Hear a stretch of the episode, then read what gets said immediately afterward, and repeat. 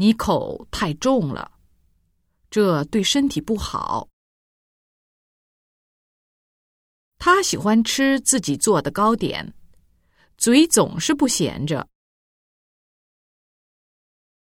这种商品的性价比很高，真尴尬，我连象形文字是什么都不知道。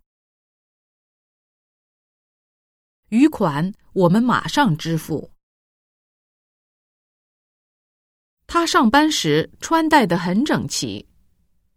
在家的时候就有些邋遢。他从来不在意衣着，总是很随便。